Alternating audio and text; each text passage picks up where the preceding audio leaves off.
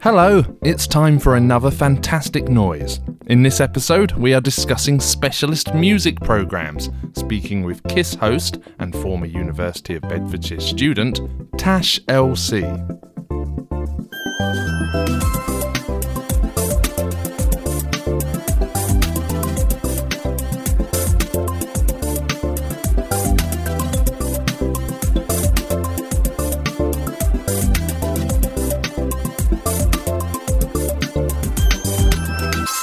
I'm Terry Lee, Senior Tutor in Radio and Audio at the University of Bedfordshire. Thank you for your time and for your ears.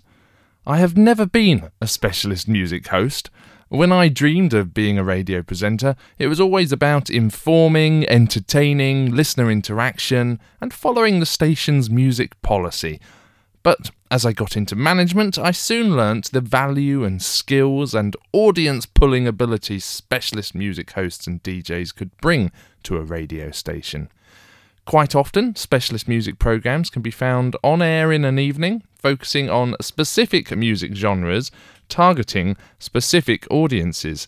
In my experience, quite often the hosts of the program would be specialists in their field too, often found DJing at gigs, club nights, and festivals. The radio programs would be part of the brand, and the brand would create a loyal community following. One of my recent students, Tash, or DJ Tash LC, is a great example of this model. Her stock is soaring. She is getting booked for gigs around the world. She has a strong online presence and she is currently on air every week on Kiss, following a previous successful spell at BBC Radio 1 Extra. But there's far more to her than her radio career. I'm a DJ uh, presenter on radio and on television a little bit too. And I do live hosting stuff as well. I run a record label called Club Yeke, and it's also a club night. And I also run a night called Boko Boko. And I do a show every week at the moment on Kiss FM. I'm on every Sunday night from 12 till 2. Tash is the sort of friendly, cool young person who immediately makes people like me realise I'm not so cool anymore. At the University of Bedfordshire, she's an inspirational figure for our current students. She comes back to do talks, she offers advice, and her smiling face dominates the huge Radiolab artwork on the window of our studios. Her music specialisms are cool too uh, underground sort of club music from across Africa, from across the Caribbean, from South America, from the UK. Um, and I'm also really interested in older music too, more traditional styles from across um, Africa, from the Caribbean. Tash is involved in music in loads of capacities. After we hear the conversation with her, and apologies that the line was occasionally scratchy, as you will hear, I will recommend something else to listen to and we will have the radio word of the week. But here she is. I started by asking Tash to tell us more about her radio program on Kiss.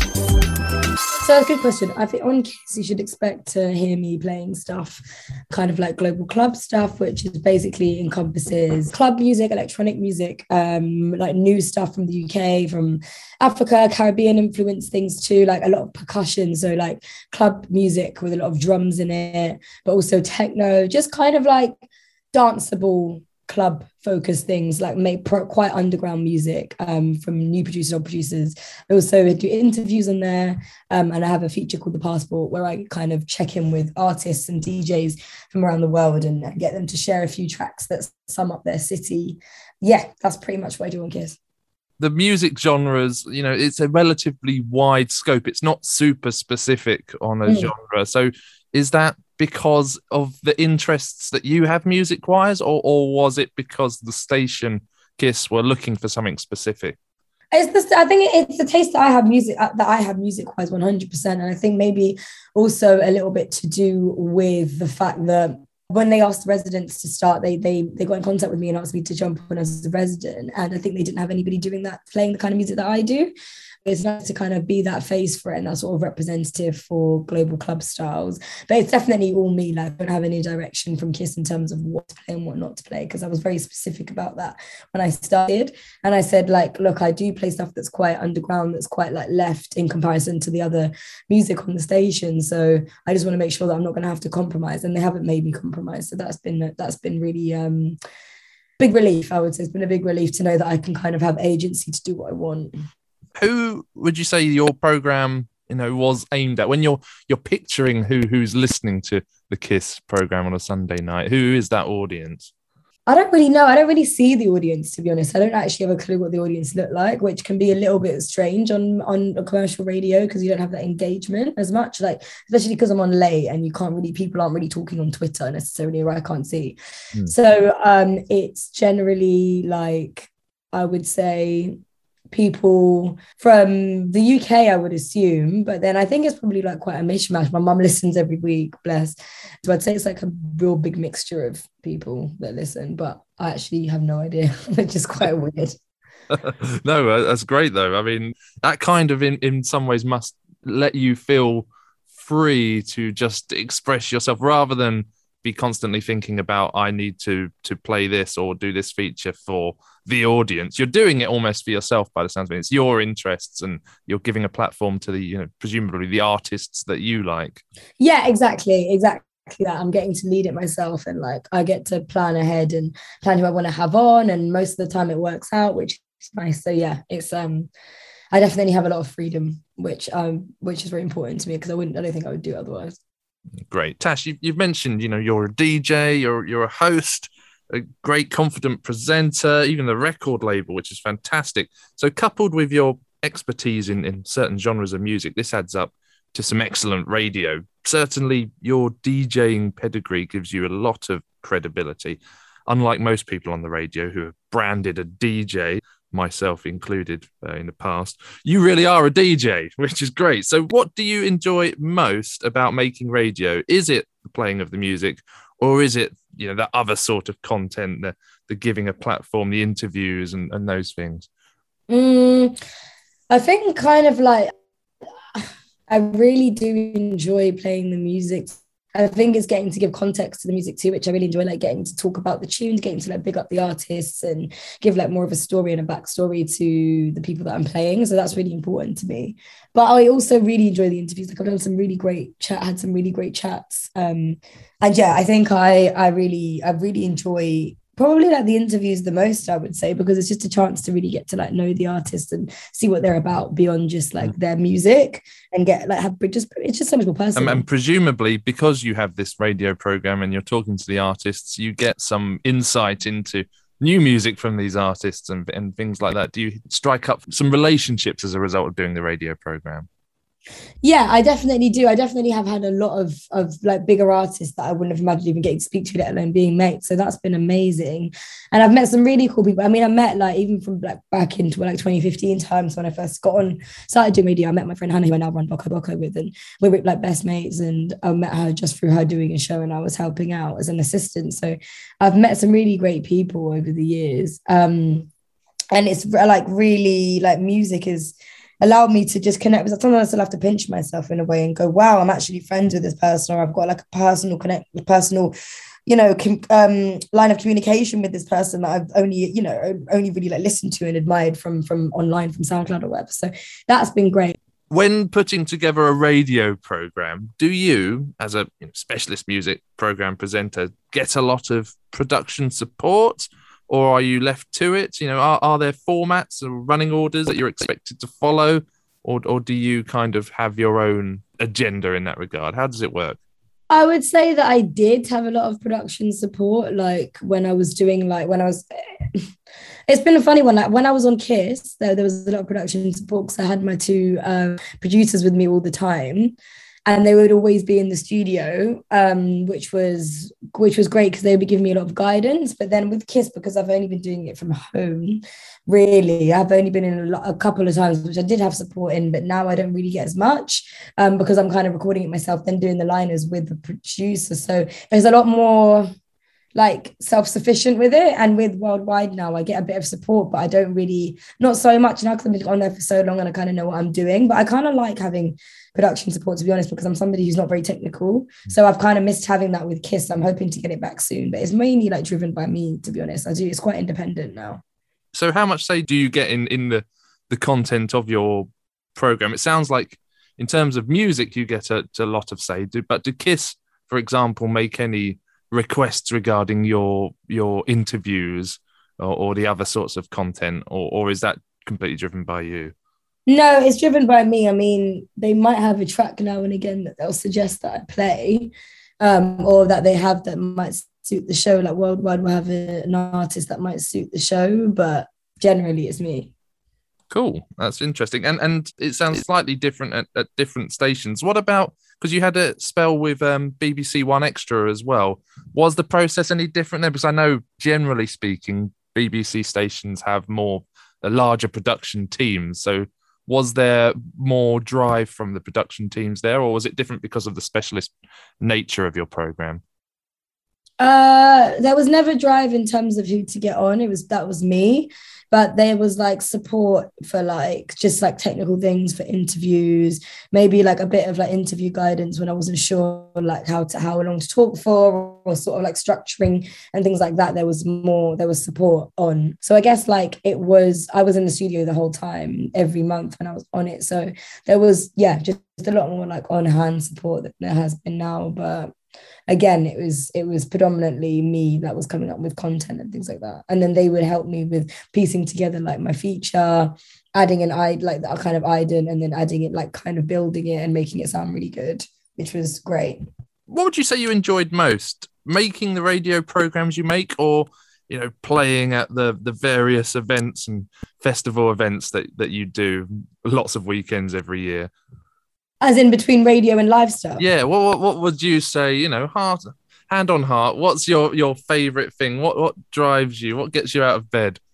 What gets me out of bed? Probably gigs. I love doing gigs. To be honest, like I love playing. I love knowing I've got a gig coming up on a weekend, and like that's probably what drives me because it's just like making people dance. Like getting to play is just so much fun most of the time anyway obviously it's not always the best but i yeah i really really do enjoy it like i think knowing I've got a gig coming up that I, I'm excited because with gigs it depends on like venues as well and like the kind of parties I'm playing. Like if I know it's going to be a vibe where I can do what I want and have complete freedom, then that's a great feeling. But yeah, I would say like gigs I, I get really excited about like festivals like hugely. So uh, it's just like such a different energy and and people are just ready and like especially now when people are so grateful to be out they're ready for like a whole day of just like fun and getting to be a part of that is really great so like yeah festivals probably what excites me the most no that's it. that's interesting and, and presumably though making the radio programs helps to I guess drive up your general place on on the scene so so people want you to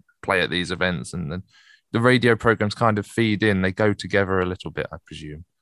Yeah definitely. They do. They do. They like i would say it's obviously hard to it's not tangibly easy to see whether it's having an impact but i'm sure it will be. Like i think people can it's a great way for people to see the style of music that i'm playing and like the kind of artist that i'm bringing on the kind of artist that i'm giving airtime to so they can kind of get a sense of what i'm about so i'd say that probably does does feed into to like the live gig stuff for sure yeah, it's it's all part of the Tash LC brand ultimately, I guess. Um, yeah, exactly. So, so for those listening who you know want to follow in your footsteps, who see what you know what you're doing and want to do something similar, what advice might you be able to offer those you know those aspiring specialist music radio hosts? I would say, good question. For specialist music radio hosts, do your thing. I think like don't feel that you know there's so many uh, radio stations, underground radio stations, internet radio stations you can get involved with them. I think like if you're in whatever you're into, like there will be a space for you. Like you don't need to compromise. I would say like try and have a look around, see who else is doing something similar. You know, the art kind of artists that you want on the show. Maybe making lists always really helpful, like Google Docs of the artists that you like, who you'd want to play. Maybe getting in touch with people and being like, "Would you mind sending me your tunes?" And so then you can start to get on people's radars and on their mailing lists. Um, obviously, at the beginning, I would say like buying the tunes, downloading the tunes, always like really really helpful, and like just going on SoundCloud, finding out bits that you want to play um, effectively. And I think that like definitely a big part of it is like reaching out, reaching out, and then like as much as possible because that's what I used to do back in the day. I'd just be like making sure that I was trying to i would just oh, what was i doing? Maybe like I, was spending loads of time just sort of like researching artists basically and then just like going in like archives of their music. So like just developing like a real solid like bank of music first and foremost. And then sort of like not worrying too much too if you're get your first radio show about trying to mix if you're just starting djing like you can just play tunes and talk about them. You don't have to worry too much about going into like a flawless mix the whole show because that doesn't always work anyway. Um, but yeah i would say just like piecing together as much music as you possibly can to start with, Mm. and then getting in touch with with radio stations that maybe that are playing alternative music and seeing where you could fit. Excellent. Would you say that that making positive relationships with, with people along the way is, is something useful as well? I hear that a lot in terms of don't be someone who is horrible to, to people in, in, in the industry. Yeah, of course. Like I think like for me, like like kindness is key. And like I would say, you know, it's one of the things about myself that I probably like, you know, honor the most or whatever is like I don't, I'm always just nice to people and like talk to people and I don't have even unless I have a reason not to be. So I think yeah, it's key to not every and also not everybody's an extrovert. Like I can be quite extroverted in this, but then I can also be really shy. But I will try and make an effort to always talk to people and just say a little hello. And I think it's just like you never know. It's not, I don't think it's even necessarily has to be as like um as transactional as oh you never know what that person can give you it's that's a part of it but also just like just, it's just nice to be kind and i think that like just being sociable and just when okay not being sociable because i just said if yeah if you're feeling introverted you don't have to be sociable but i think just a smile even can go a long way do you know what i mean? And and then there's a lot of people that i've met who i've kind of assumed were going to be a little bit like some one way and they're actually like really sweet. Um so it's more just try you know not being conversational and just like trying to get to know as many people as possible. And even if it's like again, not in real life, online, if you're like not as extroverted as you wanting to talk to people like face to face, if you can just message somebody and be like, "Hey, I'm a big fan." Da, da, da. And sometimes I'll even send those messages without expecting anything in return, just like I'm a huge fan. I love what you do. Keep it up, kind of thing. And then people are really grateful for that. So yeah, I'd say that don't, don't, don't, assume the worst in people as well. You know, a lot of people might come across as one thing, but they might just be shy or just be like easily misread. So hmm. just a smile. Smile. Like, yeah, a smile can and go. A hello. And yeah. a compliment. Your set was great, or you know, um, yeah, I really love what you do. Your set was great, or like, uh, it's just something along those lines, just something sweet, short, and sweet. It doesn't have to be like, you know, you don't have to be sucking up or any of those things. I think we often tend to like overthink interactions too much, and I try to do like try not to do that where possible. And then just quickly, Tash, based on you know the fact that you you listed a long list of things that that you do as part of your your day to day you know, in terms of you've done some television as well as the radio and all the gigs and the hosting and your record label. We're talking about, we talked as well about building up your brand. Do you think building up a following is important to to find a break in this industry, or do you think you get a following after that? I feel like you can I, I, feel like I haven't consciously been building a brand that much until the past couple of years, really. Like, I think it can just happen naturally, like, depending on what you do and who you end up. Like, I don't think you need to force a brand necessarily. Like, I think it's important in this day and age for you to have an identity, but I feel like for me, it probably just came through the music that I play and the music that I like.